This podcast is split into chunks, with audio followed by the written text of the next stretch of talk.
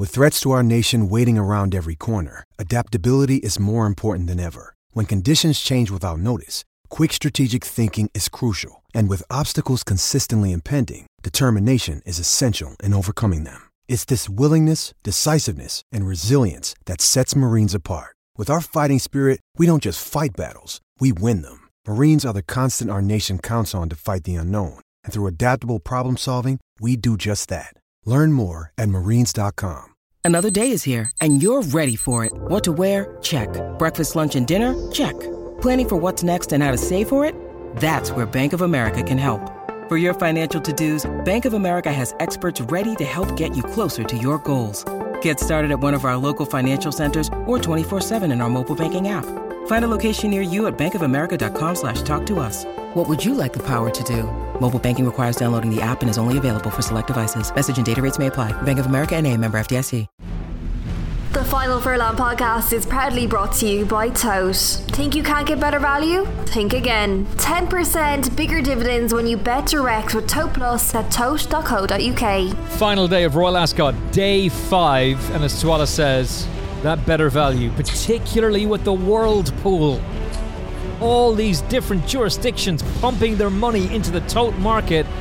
And if you're betting directly with Tote at tote.co.uk, tote.ie or the official Tote app, a 10% bump on your winnings, whether it's an exacta, win bet, place bet, trifecta, Placepot, 10% on top of your winnings. I'll take that. Thank you very much.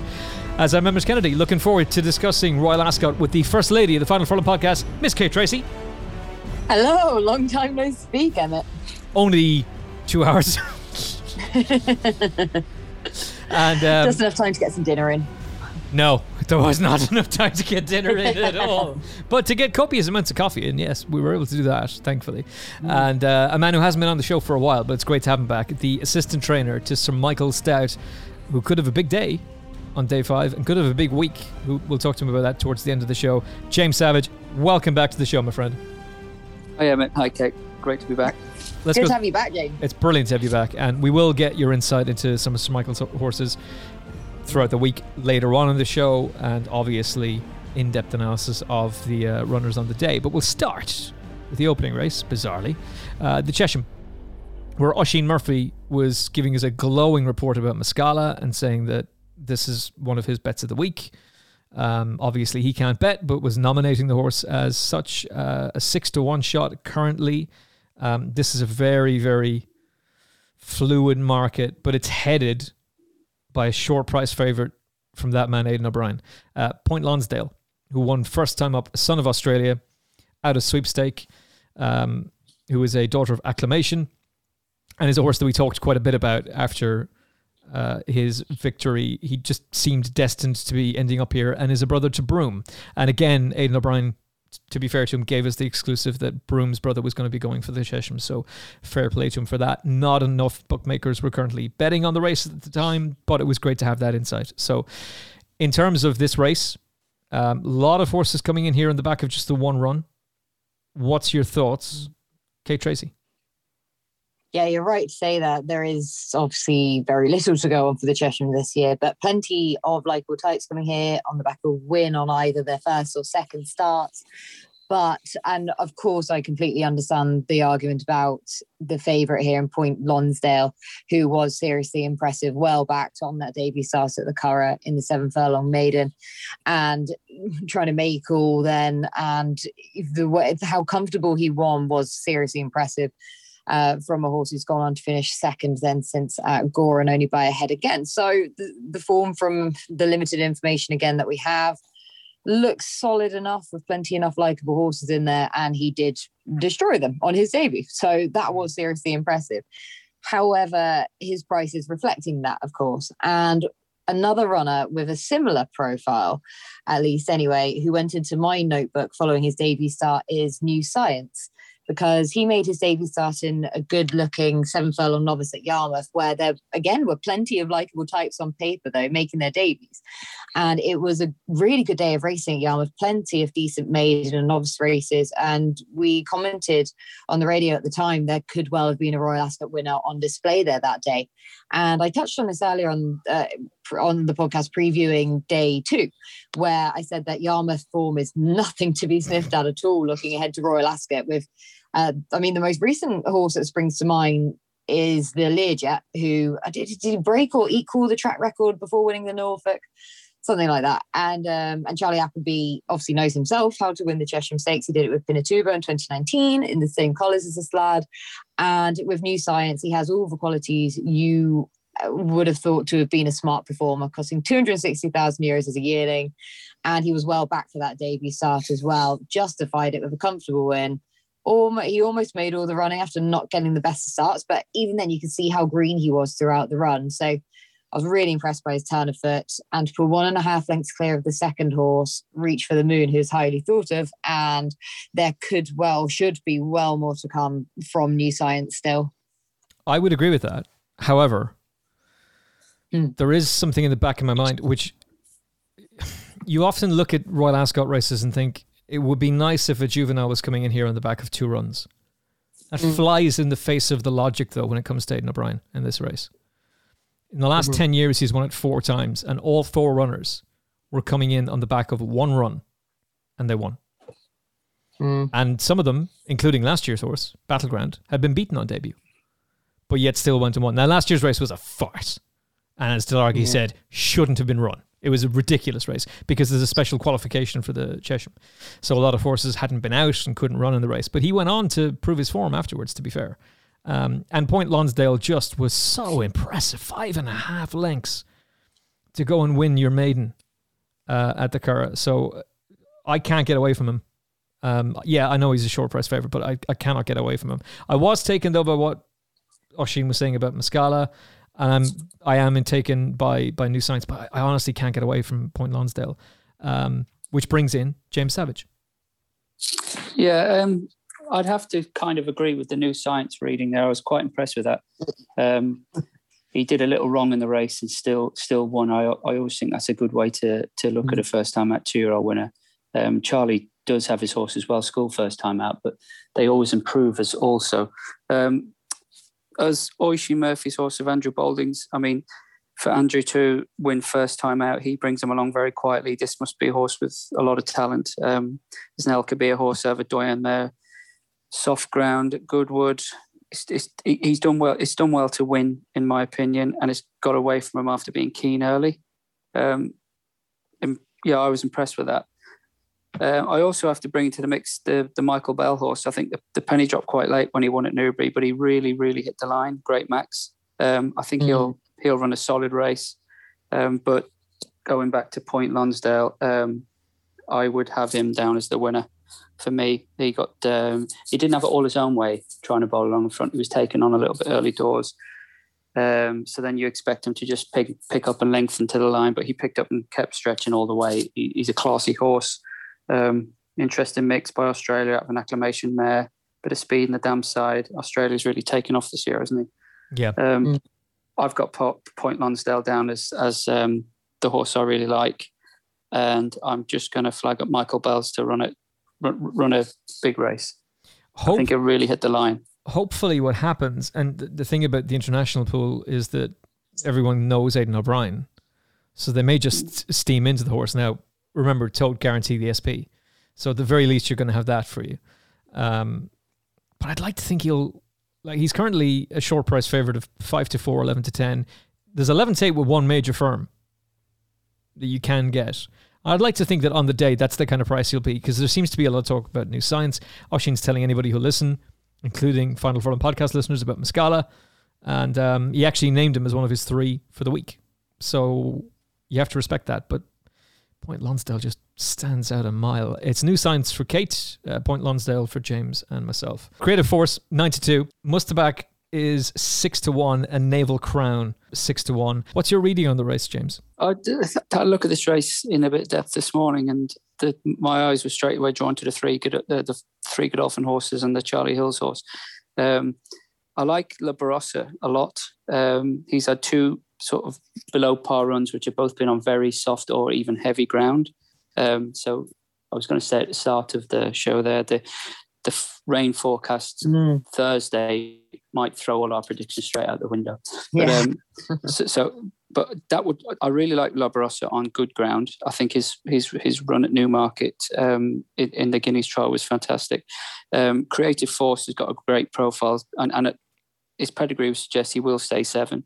Uh, he's got a lot of speed. He'll be able to travel into the race. The horse I like in the race, um, and I think could be very good in time, is uh, a filly called Bellosa of Jane Chapple-Hyam's. Um, it's done absolutely nothing wrong. Won first time out, well backed. Won uh, the King Charles II stakes at Newmarket again quite easily. Made all. Seems a very easy ride. Um, Jane will be bringing them along quiet, bringing her along quietly uh, for her to win first time out again. It must be a horse with a lot of talent. I think she may be going in under the radar a bit. Um, she's about 9, 10, 11 to 1 in places. And she, she's rated 101, um, but I can see her being rated a lot higher than that by the end of the summer. Um, she'd be my pick uh, at value.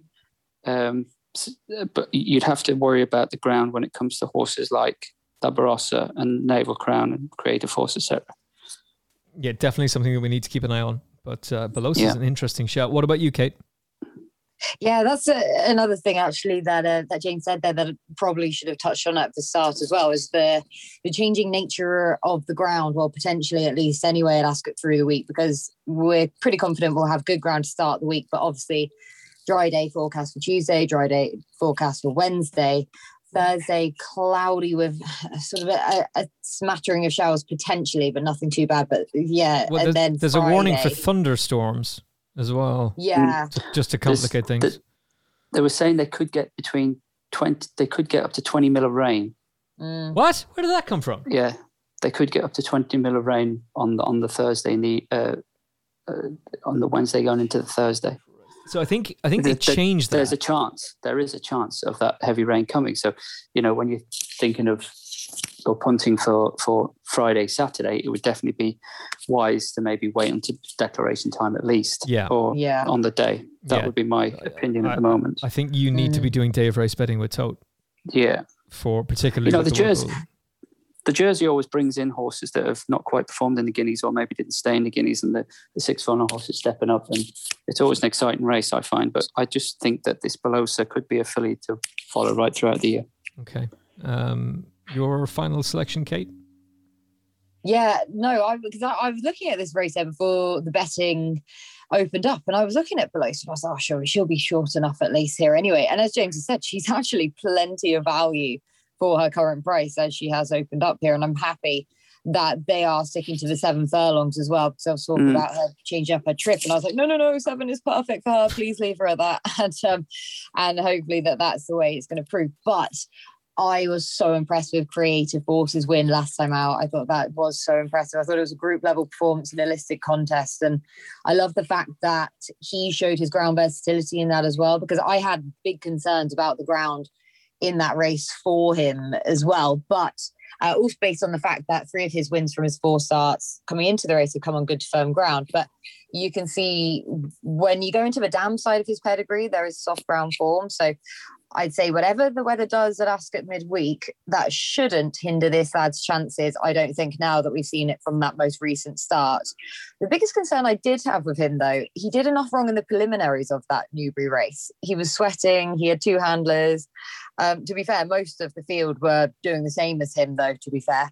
Um, but it was just such a classy performance. And we know from what James Doyle said afterwards that this lad likes to have a horse to aim at, which he'll hopefully get here with Bellosa in here, you know, military style, uh, Mutasaabeq in there as well, and, and Naval Crown. So with all of that pace on, hopefully he'll be ridden just behind the leaders, get a nice toe into the race here for quickening up like he did at Newbury in impressive style. And he would have, as you say, been an ideal horse for the Commonwealth Cup had he not already been gelded, which has meant that Connections hands have been forced to run him really um, in this race. So I don't take that as a negative at all, at all though, because the way he ran through the line at Newbury, I think this step up in trip could actually suit him even better potentially. And he has that turn of foot as well to see him to good effect here. So I do really like him. And yeah, on the back of that most recent listed win, I did just think, oh, geez, that, that was a group performance in a listed race. By the mighty stallion Dubawi out of a mm. Royal dual Royal Ascot winning Um, Choisir. Choisir. Uh, yeah, uh, the mare obviously not so much, but um, Choisir was an absolute beast of a horse um, who just set the uh, basically set up the Australians who now don't come over anymore. Yeah, I know there's COVID and everything and what we're not supposed to mention, but still, come on over, lads. It's because their trainers are better. Yes, You they're got to live so much better oh, Goodness me. than the British. of all the people to have on here now, James is ideal. what I loved about that though, and this is an interview with Peter Moody on well, first of all, Moody on the on is it Moody on the mic? Is that his Something like podcast? He so he went on a rant about how their trainers are better than the British. But he went on Nick Luck's show to back that up and he clarified it. He said, better than the British. I didn't say the Irish. The Irish come over and spank you every time and we'll do the same. and I was like, yes! Oh. I mean, no, no, no, no, no, that's completely wrong. Anyway, the Hardwicke Stakes. Now, here's where things get very, very interesting. James. Because uh, highest ground. Yes. Let's go. Back in the winner's enclosure last time out. And um, some people would say an overdue return to the winner's enclosure. How dare you? To those people, how dare you? Um, back in the winner's enclosure. Delighted to see typical Sir Michael Stoute horse in that he, he just seems to thrive with older horses and he's a double figure price. Yes, I know that Aidan O'Brien was talking up Broome. I'm not interested in Broome. I'm not interested in Japan, who's probably not going to run. Tiger Moth might. He might run here, and this is the trip. They're looking at 10 furlongs and 12 furlongs for him. Stop talking about him as a two miler. They'll never run him at that trip again. That's what Aidan O'Brien has said. But highest ground. Now we're talking. James, give me the good news. Give me the good news about highest ground and the good news about Sangarius. Highest ground's in good order. Um, look, it it, it tend, when we ran at Haydock last year and we you know we beat the um, the, the Gosling horse uh, Volcanic who reversed the form at Sandown. We thought we were you know this is what the horse we were expecting to see, and we were all very pleased. And that York it just didn't go right. Um, may have gone a little bit too soon, got idled in front, got caught by Mark Johnston's horse, and then we're kind of desperate to get a run into him before the winter. Um, as I spoke to you about on a one of your podcasts in the autumn, Mm-hmm. and it, it was just merry, messy ground at Newmarket. It was autumn holding, sticky ground. He just couldn't get out of it. Uh, so put a line through that. Um, he doesn't do a great deal at home, so he's not the easiest horse to get to, to get tuned in first time out as such. And and um, as they get older, they just you know they look after themselves a bit more. So he got, he got quite tired at Sandown, a little bit more than we thought. Um, but he du- duly went and did what we expect him to do at Leicester. Um, he's come on again for that. Uh, we ideally didn't want to go 12 furlongs till we got to Ascot, but the, the the races that we had to choose from, that was we had to go 12 at Leicester. Um, everyone around, all the team around him, truly think that he is a 12 furlong horse, and he stays 12 furlong well. That was a very messy race at Leicester. I thought Holly Doyle rode her horse exceptionally well. Yeah. Uh, just kicked at the right time to try and get us beat as such. So when I went back and analysed the race, I, I was actually more impressed with the performance after. Um, the fact that he, he, you know, he got there quicker when she quickened away going downhill at Leicester. He got there quicker than I thought he would, and uh, ended up just dossing away in front there. He, he knew he'd done enough. Um, training well since. I mean, look, we've always rated him as a very high class horse. Um, this is a big step for him, um, experience wise. I think when you've got horses like Broome and uh, you know, if LISA backs up, if the if the rain comes, and you've got Logician in there, and you know, they're they're, they're proper hardened horses that run to their rating. So we're going to find out a lot about our horse um, come Saturday. You know, Hukum, Owen Burrows' horse, who they tried at ten furlongs in the in the Brigadier Gerard in the Gordon Richards, sorry, with us, and um, you know, he, he's a mile and a half horse, stays a mile and a half very well. Yeah, we'll find out a lot Saturday, but um, we we we believe he's a proper horse, and we always have done. Your stable has an insane record in this race, and the late great Yeah. Pat Smullen was absolutely outstanding on Snow Sky back in 2015. Snow Sky, yeah. But there's what is this? What is this? What is this creepy business that's going on here? You've got Aidan, O'B- Aidan O'Brien is sending over strong contenders like Highland Reel and all this, and Ryan Moore is riding for his old boss. What is all this about? What's going on here? Why is Ryan Moore always always jocked up for his old boss? and not for his new one. What? What's this creepy business all about? When he rode when he rode Crystal Ocean, you mean? Yeah, but I mean when he's ridden every bloody horse that Sir Michael Stoute has sent and been on the wrong one, including when he took on Aidan O'Brien's Idaho and uh, was was on Dartmouth, who was sent off favourite, and uh, Seamie won. And then Seamie said afterwards, "Jesus Christ, I'm so glad I won this race because I should have I should have won on Highland Reel last year on his brother. I, ball, I ballsed it." Um, so no, there, there, there, would have been a nice sort of agreement commitment to the Queen with Dartmouth, and then he was desperate to ride Crystal Ocean because we knew he was our strongest chance of the week. And so why was he on Telescope he, then? What was against Telescope? Um, Telescope had won the year before, and yeah. uh, Snow, that was the year Snow Sky won with uh, yeah. uh, Pat Smullen on board. And Pat you also, yeah, he did. It was a brilliant ride, and you had Heelstar in the race as well. Mm. Um, he was on board. He was on board Telescope, the defending champion. Yeah. Um, well, I don't know the agreement, but if he wants to get off Broome to ride highest ground, I'd be delighted. Well, he's going to, isn't he? like that, that's my uh, basic point here is that, that Sorry, the, I the, didn't get that, the no. surprise is going to be everyone's going to be thinking, oh, of course Ryan's going to be on board. No, Seamie will be on board Broome, and Ryan will be on highest ground. I, I have no, I actually have no information on that. I, I don't know about that. Scandalous. But we'll be all right without I'm sure we will. oh, absolute. When Ryan Moore is declared on highest ground and he collapses in pride, you just remember that James Savage. Then block Emmet's number. Would, that bollocks ass putting me He'll under pressure. on to you. Uh, by the way, if you're a community fan, that's a that's a Dean Pelton reference. Um, if, if you're if you're uh, if you're going on, if you're wondering why I said what is this creepy business you two teaming up all the time, as, as Annie and Jeff kept finding excuses to team up. God, I miss Community. What a great show. Um, right, but, but real, you know, realistically, Broome Broom will be favourite and justified, yeah. justifiably so. You know, he's a solid horse, and they'll give it. It's this is a strong Hardwicke. I've seen Hardwickes, you know, down the years where you know, I mean, Crystal Ocean won that one. and He's beaten horses of rated about 105 to 110. He was a proper good horse himself but this is a strong Hardwicke. You, you, say that I'm not so sure, and I think that oh, yeah. I think that how how much has highest ground impressed in his work, given that he doesn't do a whole lot at home. Given the fact Since, that last time out they pulled seven lengths clear of the rest. Well, he wouldn't have done anything uh, he, he he's just ticking over into this race. You know, he only ran last Monday. We won't be asking him any questions at all. So it's visually it's very hard to to see how far he's come forward.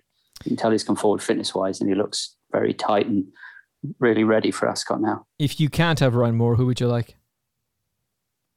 uh, Richard Kingscote's a very good jockey. I really rate Richard. Mm-hmm. Um, you know, it would depend who's available. Yeah. Um, Richard Kingscote, I suppose. Yeah, I'd be happy with that. Yeah. Very happy. Yeah, it'll be um, it'll be Ryan, and uh, high, highest ground will win. James Savage is the last ever appearance on the Final Furlong podcast. uh, right, Kate, who wins the Hardwicke? Well, if Al Aasy goes here, obviously it's not been completely decided yet, still has it? It was still being debated as to which, um, if they do go for the Hardwicke. But if he does go here, then he is going to be very tough to beat, I think, because, and especially if the rain comes, they have to be more and more tempted with the cut in the ground as well, which sees Balazi to better effect. Because, I mean, we talked about this horse on his first two starts of the season and what an improved model he looked, and the fact he was always likely to make up into a better four year old. Uh, he is still very colty though and fairly revved as a character, but that mm-hmm. doesn't stop him performing well, which I really like.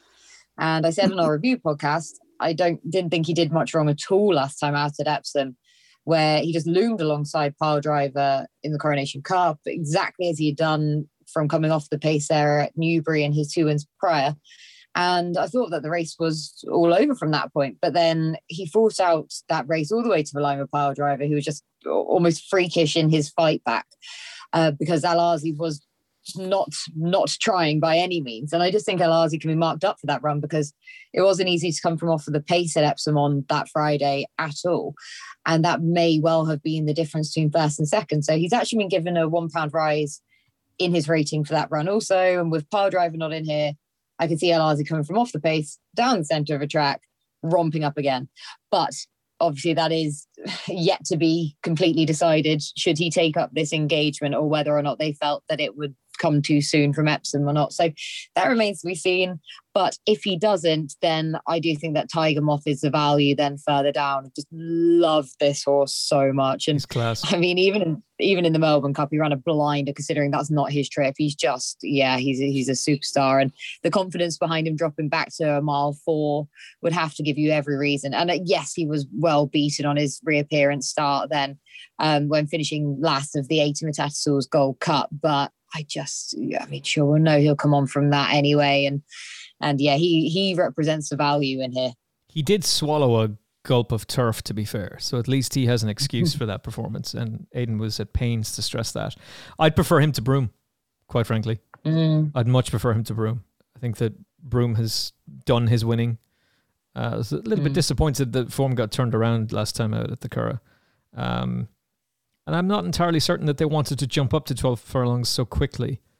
So might see him on the international uh, list soon enough. Hukum is. I we keep saying that. We keep saying that. Ugh, we do, and, and he keeps turning up in bloody Group it. Ones in Ireland. Yeah, Yeah. Uh, Jim Jim Crowley is jogged up on Hukum instead of Al Aasy, but we'll we'll see.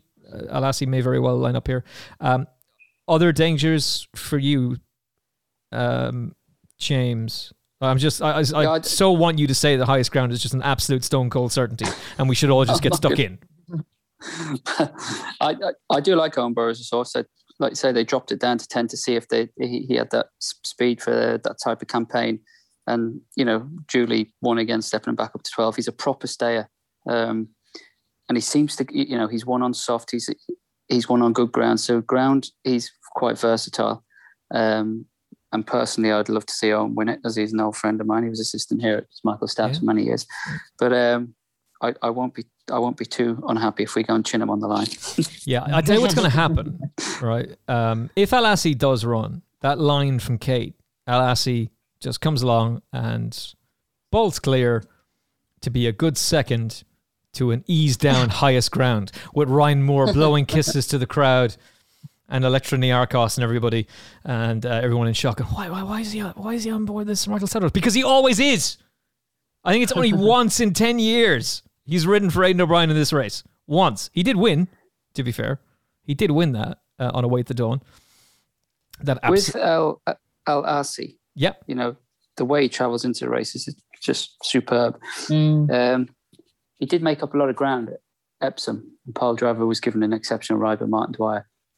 Do you think if he travels into the race and they've gone a strong gallop, he'll properly see out that sort of stiff Ascot finish? Or, you know, when you look at likes of Hukum and, you know, you question Broome, Tiger Moth will stay well. I think you're going to have to really stay well in this race. Um, I don't question Al Aasy's ability at all. He's top class horse. I just think he's gone there very easy at Newbury. He's gone there to go and win his race at Epsom. You could argue the fact that Pyledriver fought back, or maybe Al Aasy didn't quite get home.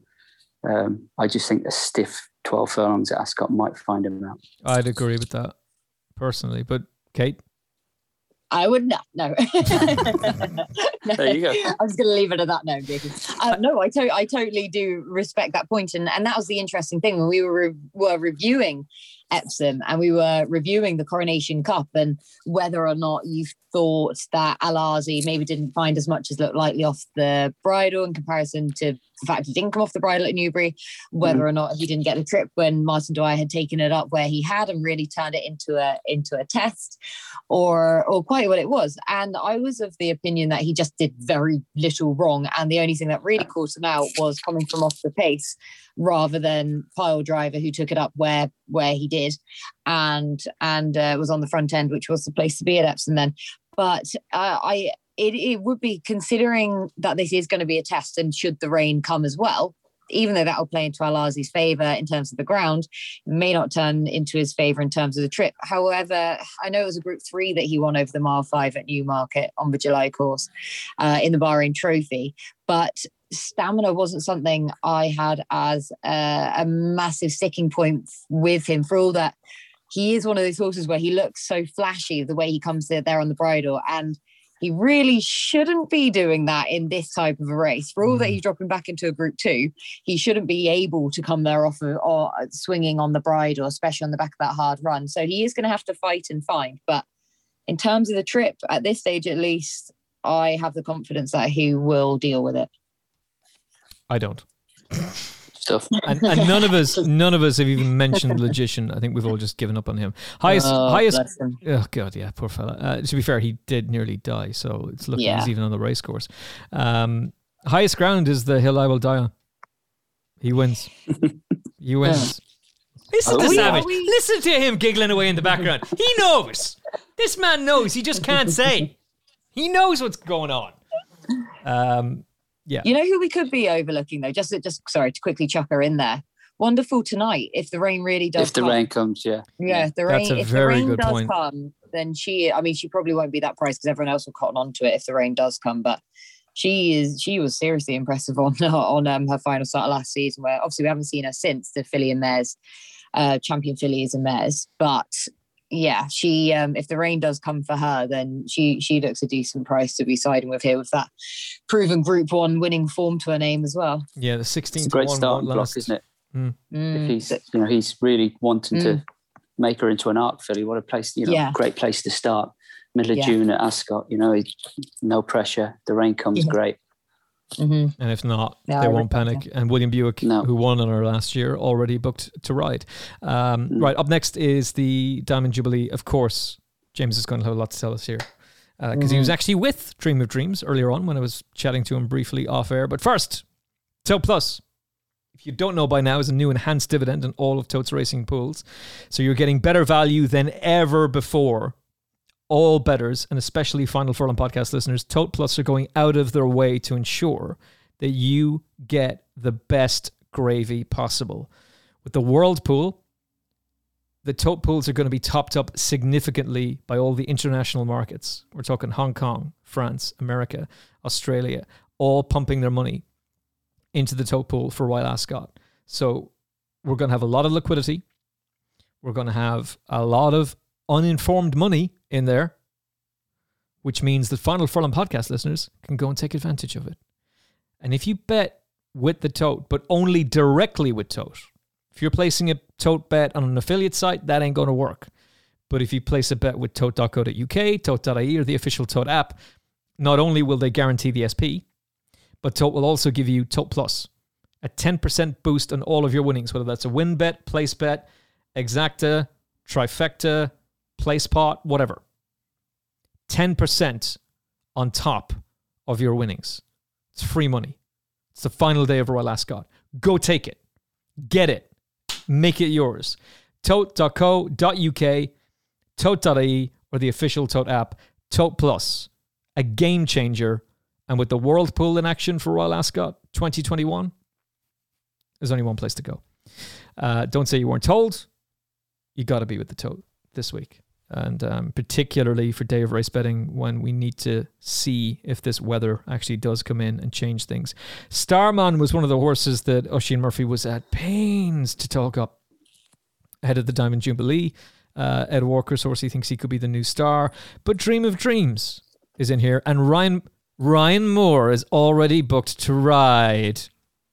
So it'll be a double on the day for Ryan Moore and Sir Michael Stoute. Treble on the day for Ryan after he's won the Chesham earlier on. Um, oh, I'm very bullish about all this stuff, aren't I? Very bullish. extremely bullish about all this stuff.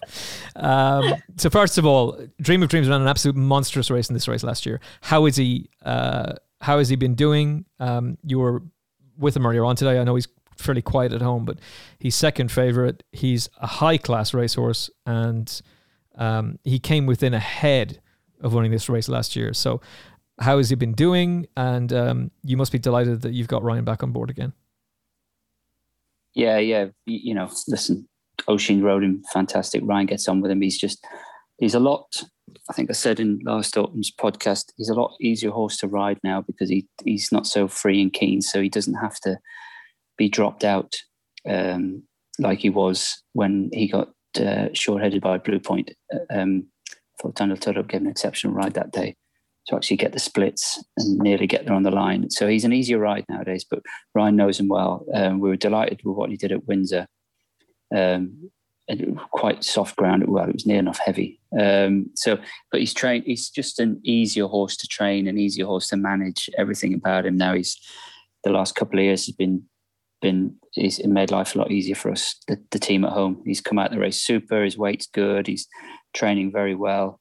Um, Annie Rain would be a positive, um, and I'm very confident that he can he can go and win that race. To be honest with you, I, I think he's he's been overpriced the whole time. Um, Starman's got this uh, unexposed sort of reputation. I think he's been brought on beautifully by Ed Walker. In fairness, um, dipped his toe in the deep end in the in in in, in the champion sprint. The ground there was awful. You, you, you forgive him for that came back and ran super race at York. Um, if I was to question, I, th- I, thought the horse to take out of that York race was actually the William Haggas horse, Nahar. I thought he mm-hmm. did. I thought Starman had a easy run through the race.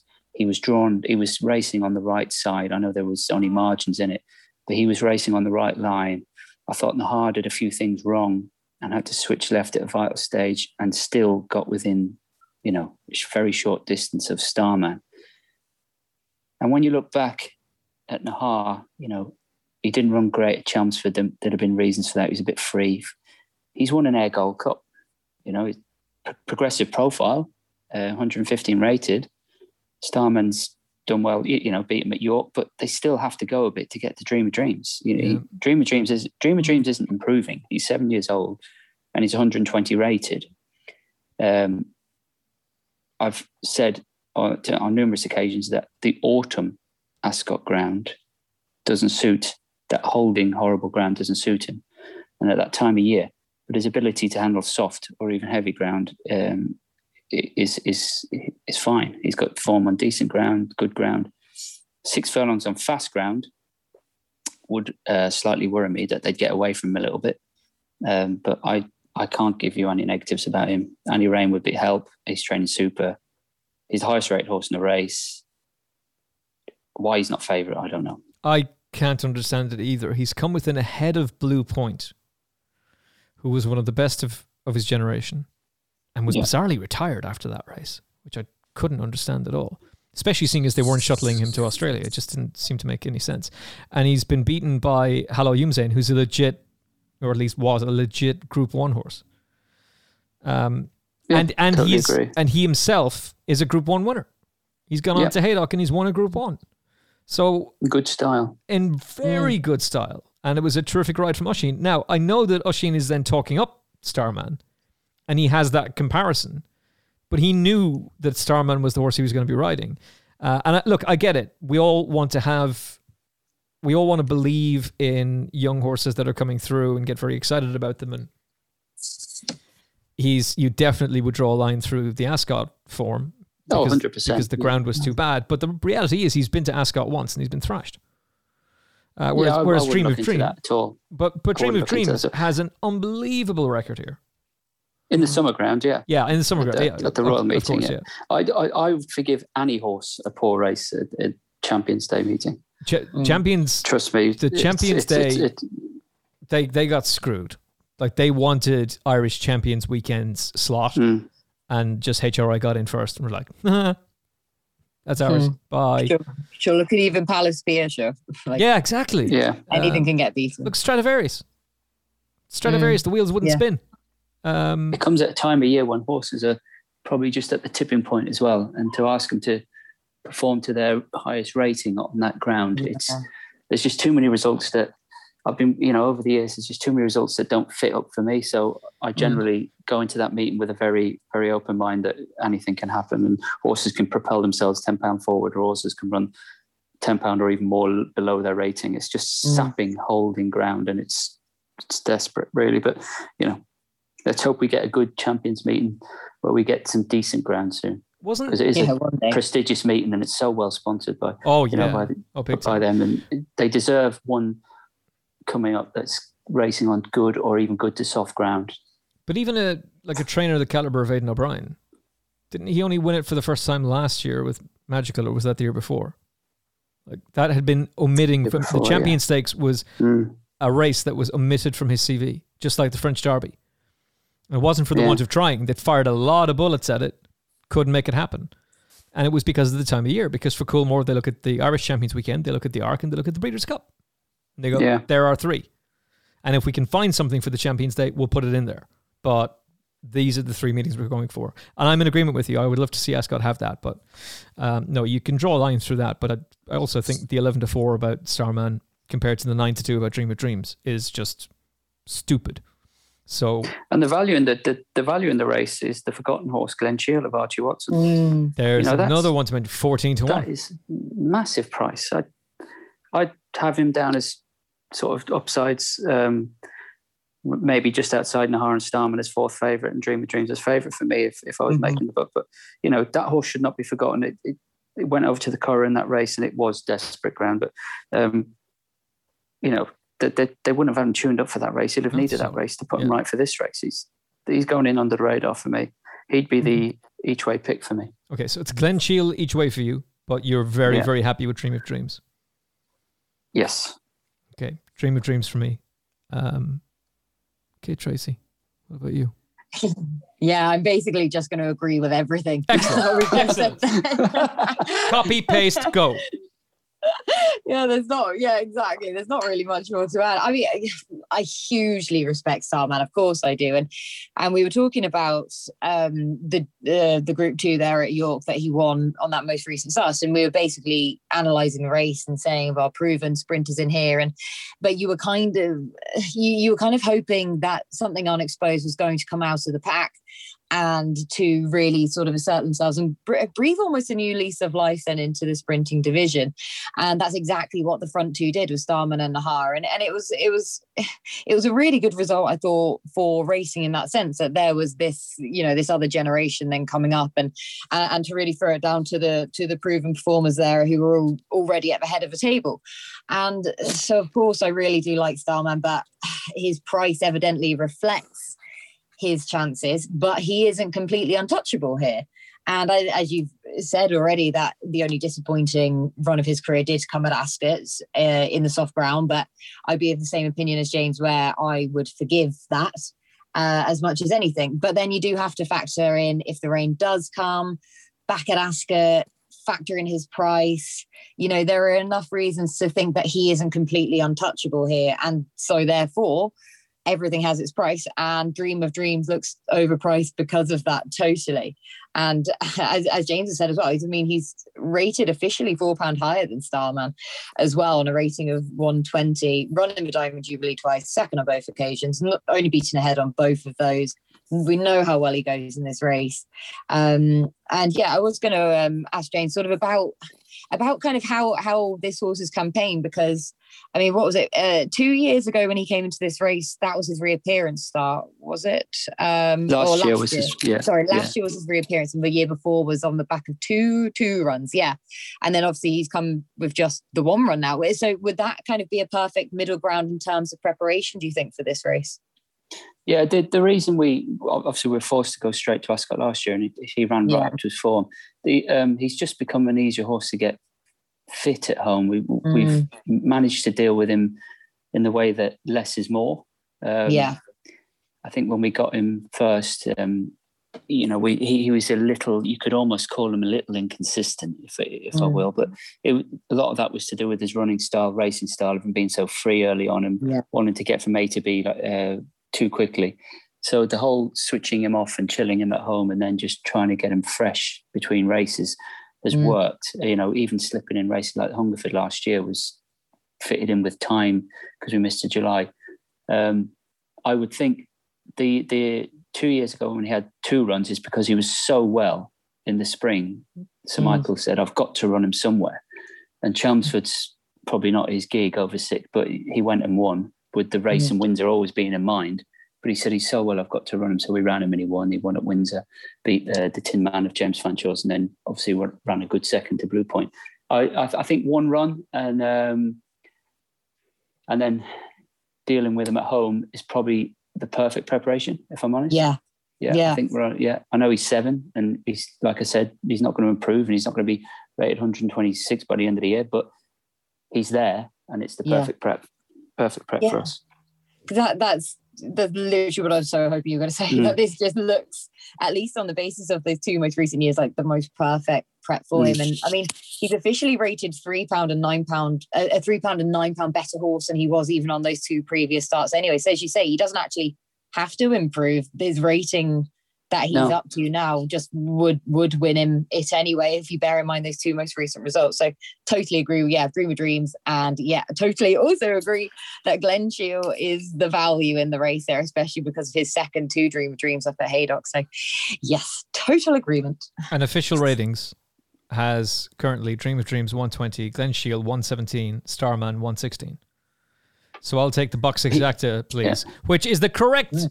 We now know is the correct Reverse. expression. It's a reverse If exacta. Thank you very much. Thank you very much, Barry Faulkner, who will be back on the show soon uh, as we talk about American racing. So, Dream of Dreams to be Glen Shiel. There's your exacta. We'll see you in Dubai. Uh, right, we're off to the Wokingham. Um, this is an easy race.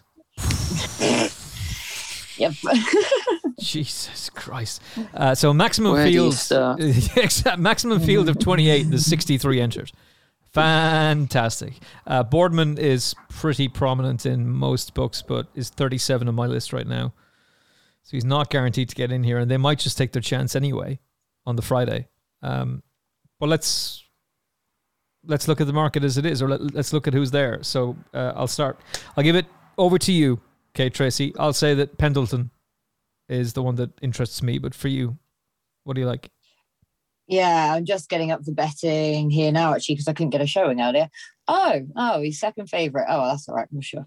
Screw it, I'll go with it anyway.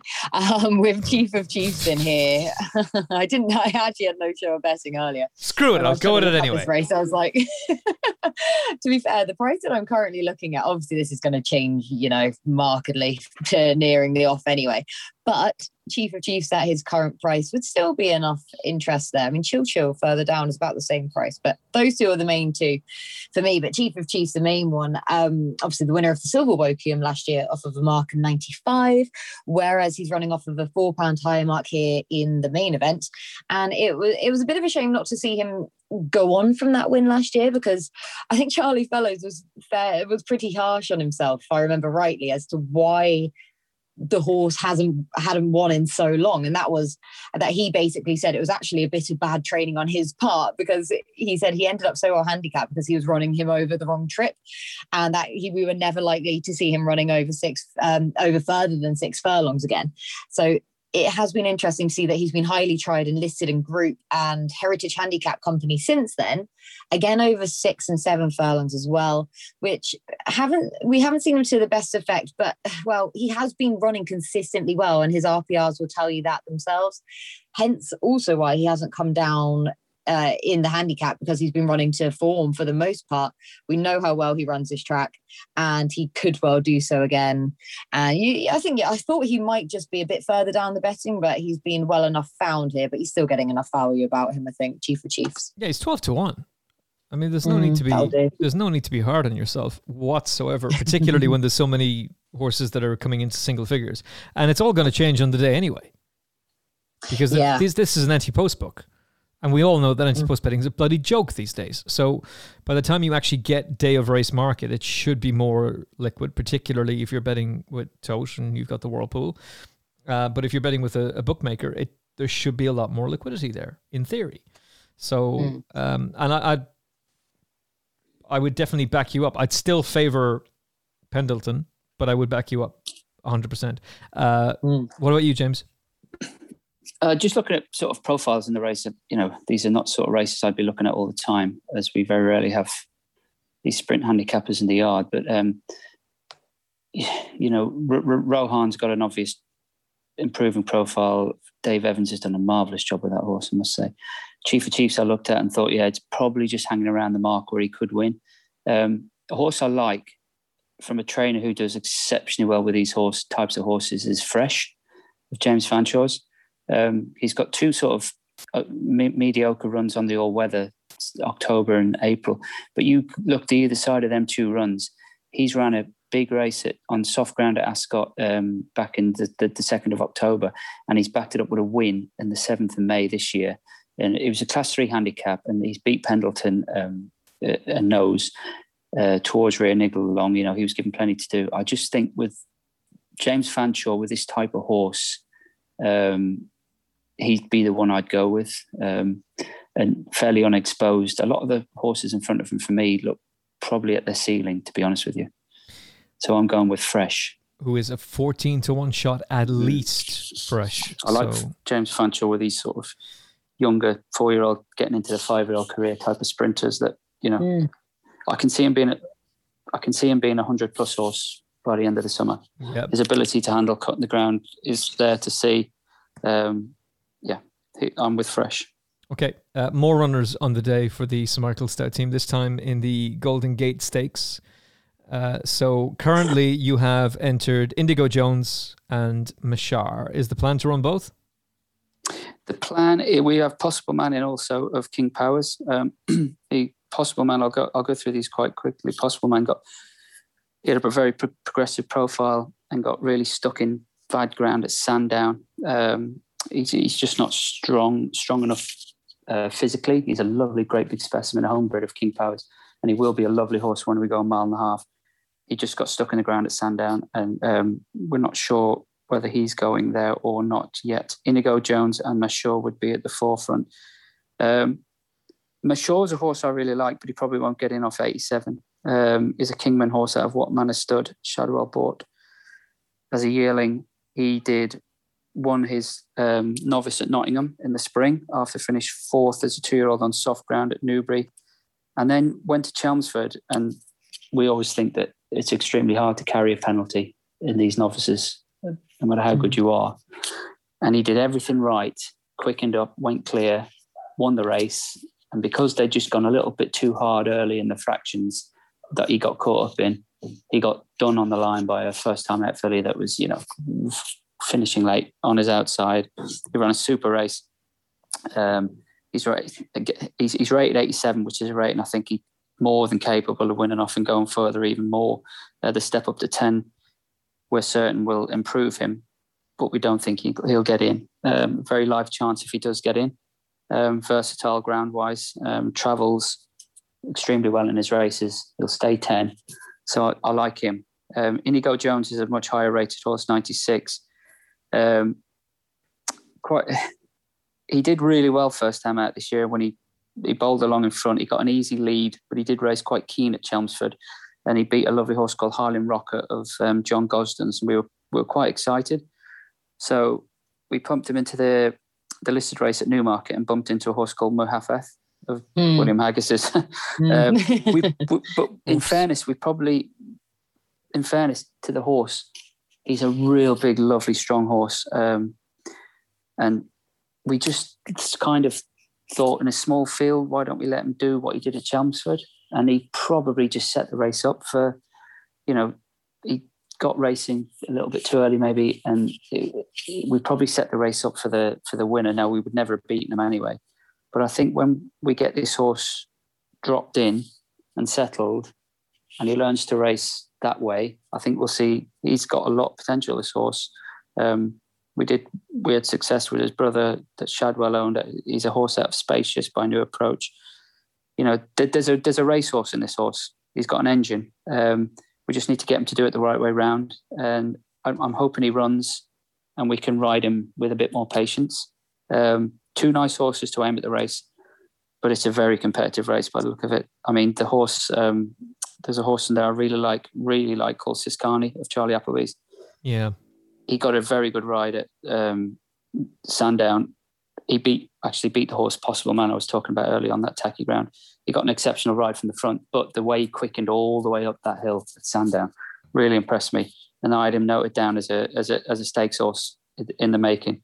Um, so I'm with Siskany um, in this race from a betting point of view. Um, if our two boys get in, the horse is definitely to be watched and noted, especially um, Inigo Jones going forward. I'm sure he'll progress as the year goes on. No doubt about that. Siskany might struggle to get in here because the maximum. Yeah, 96, yeah. Yeah, maximum field is 16. which is pretty Yeah, bloody just- frustrating. That was Um, yeah, like, like all of ours. Inigo Jones should get in. Oh yeah, he'll definitely get in. Yeah. Um, whereas Siskany is down at number 32. But they do have an alternative. They could go for the Thursday race. Uh, the, mile King and a George half. the Fifth, yeah. yeah, I Well, think a lot of horses will there, there will be double entered. Oh, a hundred percent, hundred percent, and it'll be interesting to see how it all comes together. But for you, Kate, who are you going to start with? Oh, I, to be honest, with this race, I have just don't really know what to do with it because of all of those double entries that we've got throughout the earlier parts of the week. We haven't got the draws. We haven't got the final lineup. We haven't got. I I, I don't know where some of these horses are going to end up. Uh, there are a couple of horses I like where I don't know if they'll get into this. It looks like they're going to go somewhere else. George Peabody, so Rumi as well. I think that they're most likely to run earlier on in the week. Uh, I think they'll have good chances earlier on in the week. But to be, I found this race. If if I was to be picking horses out here and naming horses, it would just be for the sake of it. So to be honest with you, I am more than happy to go with what James is saying there, uh, who's far more in the know of this race, and and and ride in with Inigo Jones as well because I just think he's such a lovely horse. So yeah, not not really much I can add to this race, unfortunately, at this stage. Well, I would just like to say that I appreciate your honesty. Um, the listeners And do, do. um, the listeners do expect. Dream of Dreams, his brother actually runs in this race. Half Tell me brother by more. Galileo, fantastic. Uh, half brother by Frankel called Fantastic Fox, Oh yes. Oh, yeah. and I know the guys like him a lot. Yeah, yeah. Roger Varian, Silvestre de Sousa already. Well, actually, Mm. de Sousa is booked on both Foxtails and Fantastic Fox, but still. but it, he only won like look, look he won a, a very ordinary race at um, Hamilton last time out, but he, he he really hit the line well, and with that speed and that in the in the pedigree, he could he's got you know now down as could be anything type of horse. He, he the maiden he ran in at Newbury first time out this year, at Snow Lantern winning at Derab second. You know that that's strong form Yeah. right the way through, and so if if I'm if the uh, Charlie Appleby horse I like, Siskany doesn't get in, and Inigo Jones I like. Obviously, I, I'll I'll be looking at um, Fantastic Fox. Okay, so Fantastic Fox with uh, potentially Silvestre de Sousa on board, although he is double booked with Andrew Balding. Um, but let's say this one is the one they go for. Uh, we know he's highly regarded. We know he's got good form. So let's go. And uh, Inigo Jones, we will definitely be cheering on for the Sir Michael Stoute team, which brings us to the final race of the entire meeting, not just today, but the entire meeting. Uh, the Queen Alexandra Stakes over two miles, five and a half furlongs. So our American listeners go, What the hell are you guys doing over there? I didn't know there was a hurdle race. Jesus Christ, man. Uh, The Indy 500 of horse racing. man, oh my come god. on. You guys smash into each other as well. This would be hilarious, man. Uh, I, I was watching that the other day. I had no idea what was going on. at Indy 500, it's insane. They just go out to kill each other. But It's- why are they still going? Oh yeah, they've got a fair, far, fair, fair way still to go. yeah, it's um, it's it's mad. I have no idea what's going to win this. I'm slightly interested in in Stratum, but then again, Stratum is it's a max twenty, and he's 25. Now he'll probably get in. Cape Gentleman is double entered, and he's in here as well. And wherever he goes, so he's due to run on on Tuesday, and Rachel Blackmore's Book to ride. So you can see Interesting. yeah, you can kind of see that would be Tuesday. So you can kind of see like a nice plot job there from Emmet Mullins, who's done very well in the UK with jumpers already, and um, including this fella at Kempton. And I don't see any reason why you couldn't come over and and do well again. Um, but, but then again, you're kind of looking at William Mullins, and um, it's fair to say, James, that the the jumps trainers just have there's something about these staying races at Royal Ascot. I know that Andrew Balding won it back in 2019, but you've got and Mark Johnston as well to be fair, but Gordon Elliott, Alan King, Willie Mullins, um, they've all got a, a pretty exceptional record. One of those trainers will not be represented this year for obvious reasons, but Willie Mullins is throwing a few darts at this and wouldn't be afraid to have MC Muldoon run on the Tuesday and then doubly run again on the Saturday. But Stratum right now is the one that Ryan Moore is currently booked on. So they've already scooped him up, and that's where I would look for um, for Tony Bloom uh, as a current Yeah, eight to one shot right now. It's just the extreme distance, isn't it? You know, he brings about that type of horse that the the national hunt trainers train. And you know, the one one horse I did look at, which really interested me. You know, you can look at Mildenberger for Mark Johnston. He's quite exposed, in my opinion. There's a horse running Saeed bin Suroor called Global Heat. Oisin Murphy rides. Now, obviously, you've got to take the trip in complete trust that the horse is going to switch off and get it. But this horse has got a very high level of form um, down at lower distances. And it might just be one of them races that, you know, if if he if Oisin can get this horse switched off early and bring him into the race quietly, this this could be a horse that's got the class rather than just the stamina. You know, he's gone he's gone ex- sort of staying distances out in, in and six in, in Meydan, and he's got some really, really good form. He's he looks an easy horse to ride in a race. And when you look down to his even his 10 furlong form, you know, behind horses like Solid Stone, and he runs, he seems to run to a consistent 100 plus rating on most of his runs, um, be it in England or Dubai. First run back for Sideburn, you know, first run back here this year. Um, I'm going to have a look at this horse and just watch him for the future because he could be one that is the class horse in the race, in my opinion, not, and not just a horse that stays well and you know is national hunt trained and will handle any types of going. Um, obviously, Dermot, the, the Dermot Weld horse that won the Chester Cup, will, will he run? You know, Falcon Eight. I think so. Yeah, well, there's you know there's a solid level of form. Mm. I'm gonna I'll, I'll, be watching Global Heat with interest. Um, Oisin Murphy for Saeed bin Suroor. They must think that this horse has got the ability to stay this trip. He certainly helps himself to get this trip the way he races, um, and they must be confident that he will stay that trip. His current entries are Queen Alexandra, followed by the Northumberland Plate and yeah. the Irish St Leger. I should yeah, say. Like say they, I should they say Comer, Comer Group Irish St Leger because Luke Comer puts an awful lot of money into racing, so fair play. But um, the fact that he has those entries clearly says that mm. Side thinks he's going to stay.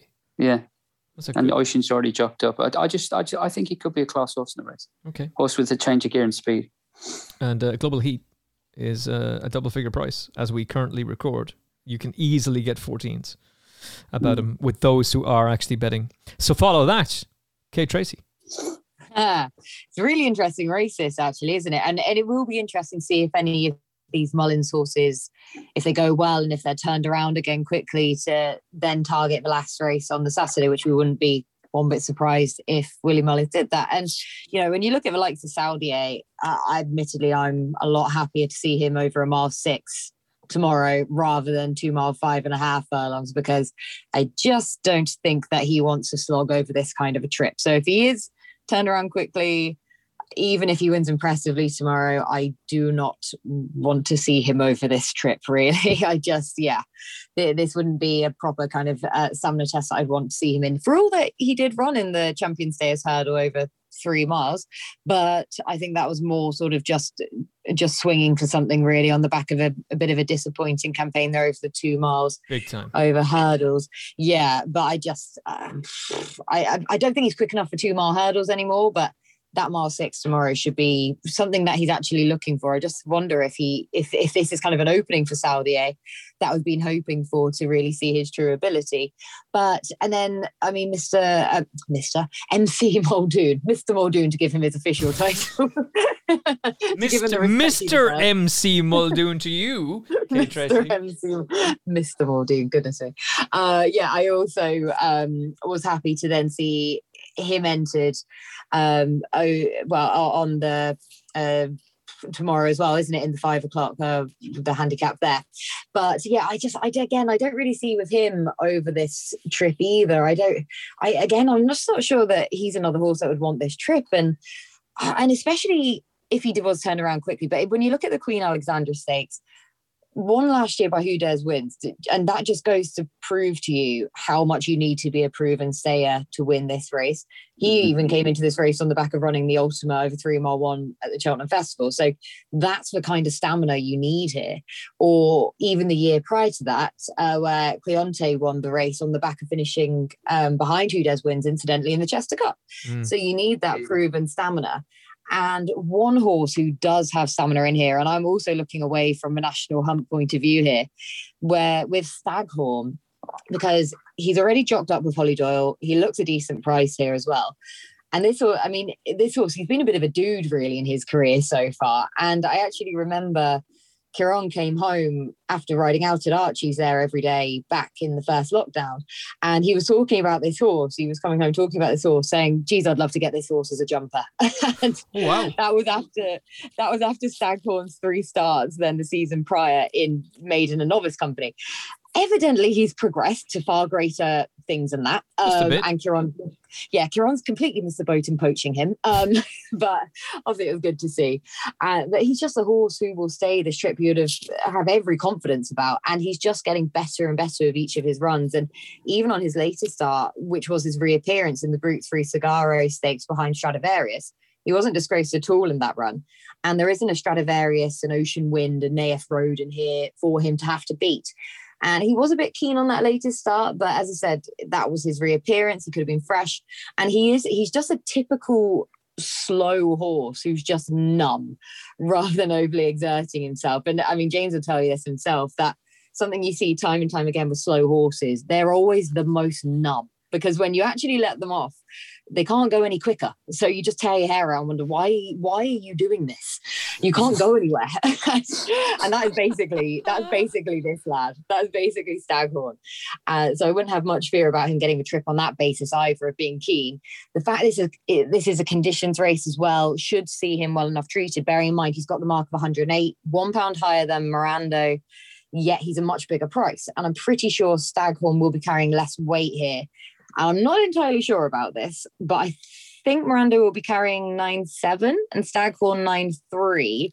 That's if I've read the conditions correctly. Could very easily be wrong, uh, because some of that depends on how they class Staghorn's conditions win at Pontefract. I think that counts as as him carrying a penalty here. But either way, um, Staghorn should be carrying less than Miranda here, but is rated one pound better than him. Clearly makes some value against a favourite with the potential for further improvement likely as well for him. Odds compilers are completely confused by this race.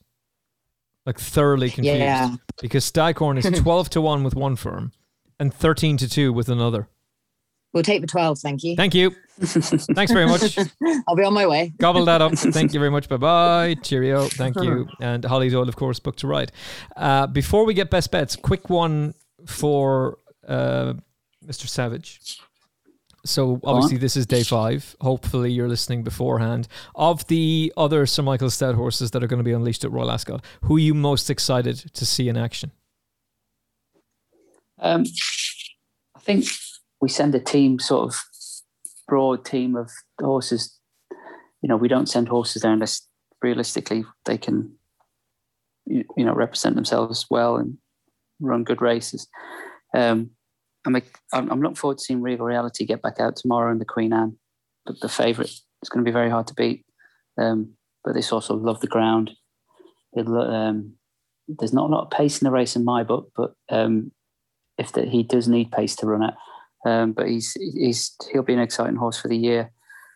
Um, I think um, Noon Star is a filly I've been you know really looking forward to seeing. It's a shame she didn't make the Oaks, but you can't send them to classics unless they're absolutely 100% perfect. And she's in great form now in the Ribblesdale. Form got a nice um, bit of a boost as well. You know, yeah, you know, and let's be honest, you know, things didn't go right for a couple of horses in the in the uh, Musidora, but I, being biased, thought, you know, we suffered more from the lack of pace and the sprinting. Mm-hmm. She's going to stay the trip extremely well. She's very versatile on the ground.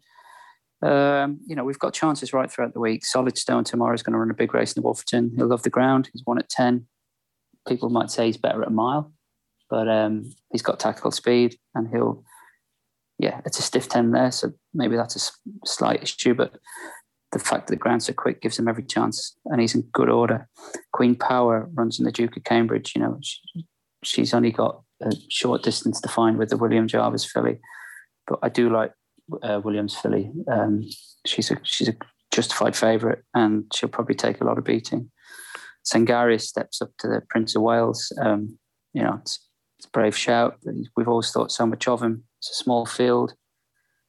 You only need a couple to underperform, and suddenly you're, you're there a furlong out. Um, it's, it's, it's a strong field, but I'm looking forward to seeing him race.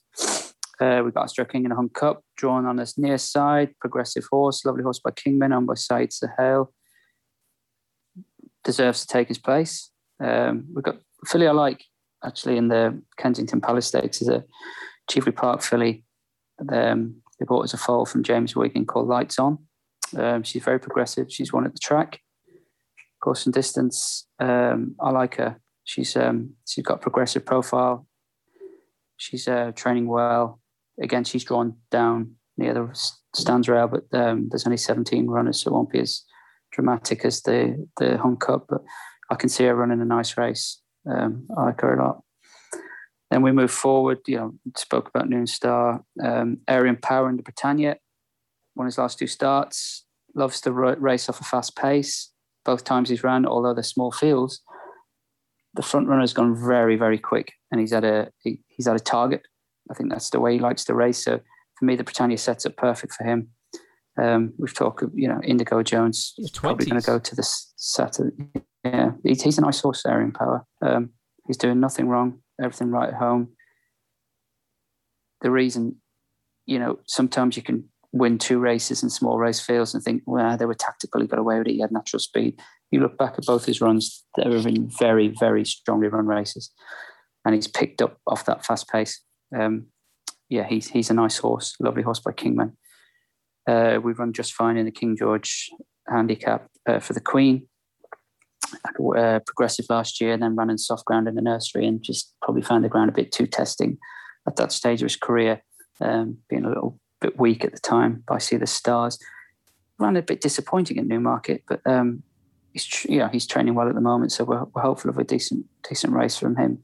And then you know you got Potapova in the Coronation Stakes. It's, you going on the back of two wins. She's run around Chelmsford and Redcar, but she's been that impressive, and she's got a mark that entitles her to take a chance. We've we've done it before with unexposed fillies in, in the Coronation, and and and been placed with like Jubiloso and Voracious. So um, she should run a nice race. You, you know, the filly in the Sandringham of Sheikh Hamdan's by Dubawi called Samut had a very progressive profile, winning two on the trot, and then got caught wide at Wolverhampton last time in quite a warm race, I think, for Wolverhampton. Um, and it just didn't happen for her. But these are all horses that are, and we've talked about Saturday's runners, these are all horses that are going there to that will run respectable and hopefully let's have a few winners. Um, I like Noon Star, I like Lights On, and I like Dream of Dreams. I'm very confident about Noon Star. Probably a little bit too confident. Um, and uh, I just need you to add in a fourth. And you know who that fourth is. Highest Ground each way. Each way. Get out of it, man. You don't know what's going to happen. You know. Uh, right. Best bets. Best bets for Saturday. Uh, Kate. Uh, Staghorn in the Queen Alexandra Stakes. Hopefully, you can still get that 12 to 1 rather than the 13 to 2. Oh, take that 12 to 1 now. take it quick. with Hollie Doyle on board. And um, Hollie, if you can't make it for some reason, um, there's a, a guy that Kate Tracey knows that would be more than happy to step in at Royal Ascot. Uh, best luck, Kieran. To take him around faking him for the winter. I ain't doing no, I ain't doing no flat racing, fool. Um, right, right. James, your nap of the day for Saturday. Um, have to be Dream of Dreams. Um, I love Point Lonsdale. Um, but I'll side with Dream of Dreams, and I think Bellosa will run a massive race in the Jersey. Okay, Point Lonsdale, I completely agree with you. Um, but we all know who I'm going to nap. Highest ground. Highest ground does it. Back in the winner's enclosure last time out, Ryan Moore on board, goes and wins. By the way, I have no idea if Ryan Moore's going to ride this horse, but if he does, the pleasure I will get from that, you have no idea. If Ryan Moore, if Ryan, is that an unmarked police car outside my house? am, I, am I being marked by the cops? Uh, if if Ryan Moore is on board highest ground, um, I will be absolutely ecstatic. Uh, not least because I'm up to the eyeballs in him. Anyway, best of luck and obviously gamble responsibly. Uh, Tote 10 to follow. The entries close Tuesday, so tomorrow. We're recording on Monday at 12 p.m. Uh, 100% of the pool goes back in. So this takes a lot of logistics and a lot of effort for Tote to run. So they're operating this at a loss and doing it for you. It's five pounds or five euro and 50 cent to enter per stable. Uh, you can also enter for free, and um, it's one entry for free. And I think when you've listened to the five previews and heard Aidan O'Brien and Oisin Murphy talk, there's a few big guns that we could leave out. Palace Pier is an obvious one to, to have in there, but there's a few big guns we could take on and try and go for it. So let's let's try and get the gravy. Best of luck to you. Enjoy it. Um, there are best bets for day three, and we have we have a lucky 15 there. So let's go, and um, hopefully in 2022 be able to head to Dubai. Because let's face it, we're not going anywhere this year. Uh, James Savage, an absolute pleasure, and um, please God, you won't be too annoyed at me, and we'll come back on the show very soon. Absolutely. Happy days. I'm now Thanks. starting to get a little bit freaked out and think that that is an unmarked police car outside my house. But anyway, see, that is a private joke from before recording. Uh, Kate Tracey, a pleasure as always, and you will be back for the reviews. Yes, very much so. No, pleasure was all mine. Thanks so much for your company, guys, and enjoy guys. the week.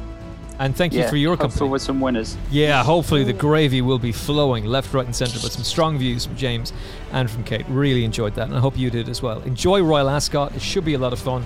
Um, look, it's going to be a, a terrific meeting, and um, we might, Rory and I might pop up on Thursday with uh, a second look if the weather dr- drastically changes. So keep an eye out for that. But you've got five previews and the Aidan O'Brien and Oisin Murphy special as well. So we've covered it as best we can for you. Hope you've enjoyed it. The review shows there will be two of them to come Kate Tracey, Rory Delargy, Peter Fornatal, Jamie Benson. Take care, everybody. Best of luck for Royal Ascot. From James, Kate, and myself, we'll chat to you soon. God bless. The Final Furlong podcast is proudly brought to you by Tote. Think you can't get better value? Think again. 10% bigger dividends when you bet direct with Tote Plus at tote.co.uk.